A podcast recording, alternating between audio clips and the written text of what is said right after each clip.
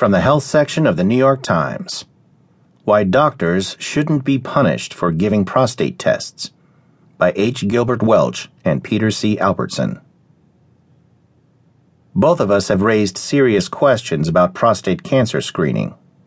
Nevertheless, we hope Medicare chooses not to pursue a strategy of penalizing doctors for ordering prostate specific antigen or PSA tests.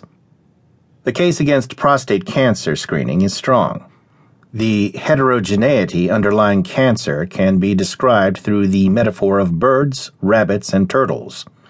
The goal of early detection is not to let any of the animals escape the barnyard and cause a cancer death. But the birds have already flown away.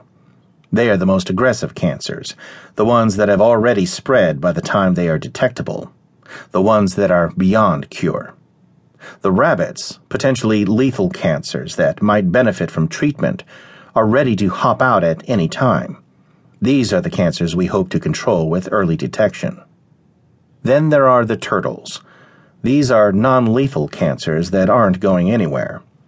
Screening is really good at finding these cancers and the prostate gland is full of them. Over half of men age 60 and older have small, indolent, non lethal prostate cancers, many more than those who have harmful ones.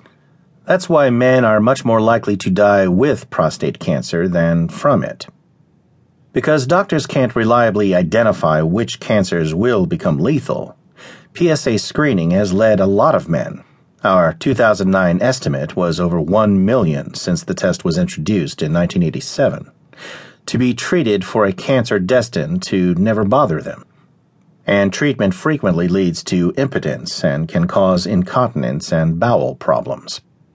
That magnitude of harm might be acceptable if the other cancers caught by screening were mostly those that could benefit from early detection. Unfortunately, the cancers that often kill are those that have already spread microscopically beyond the prostate before screening. Consequently, prostate cancer screening, at best, has only a small impact on the prostate cancer death rate. Lots of people are hurt, few are helped. This is why the United States Preventive Services Task Force recommends against PSA screening. So, why aren't we celebrating Medicare's proposal to penalize doctors for doing the test?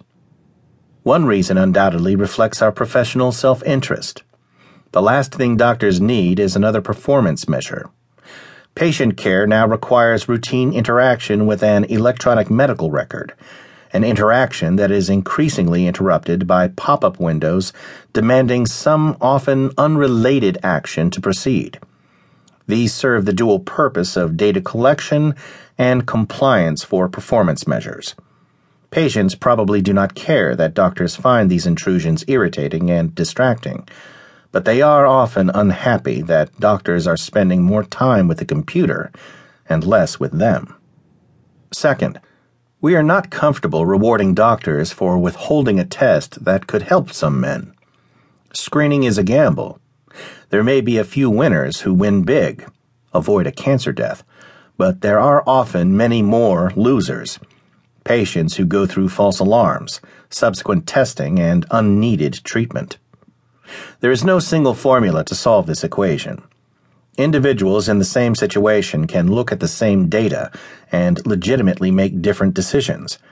When it comes to medical ethics, patient autonomy is about as fundamental as it gets.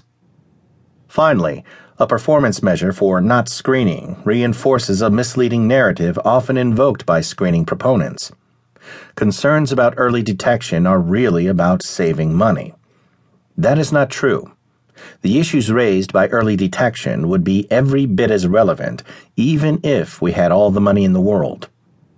But early detection is counterintuitive.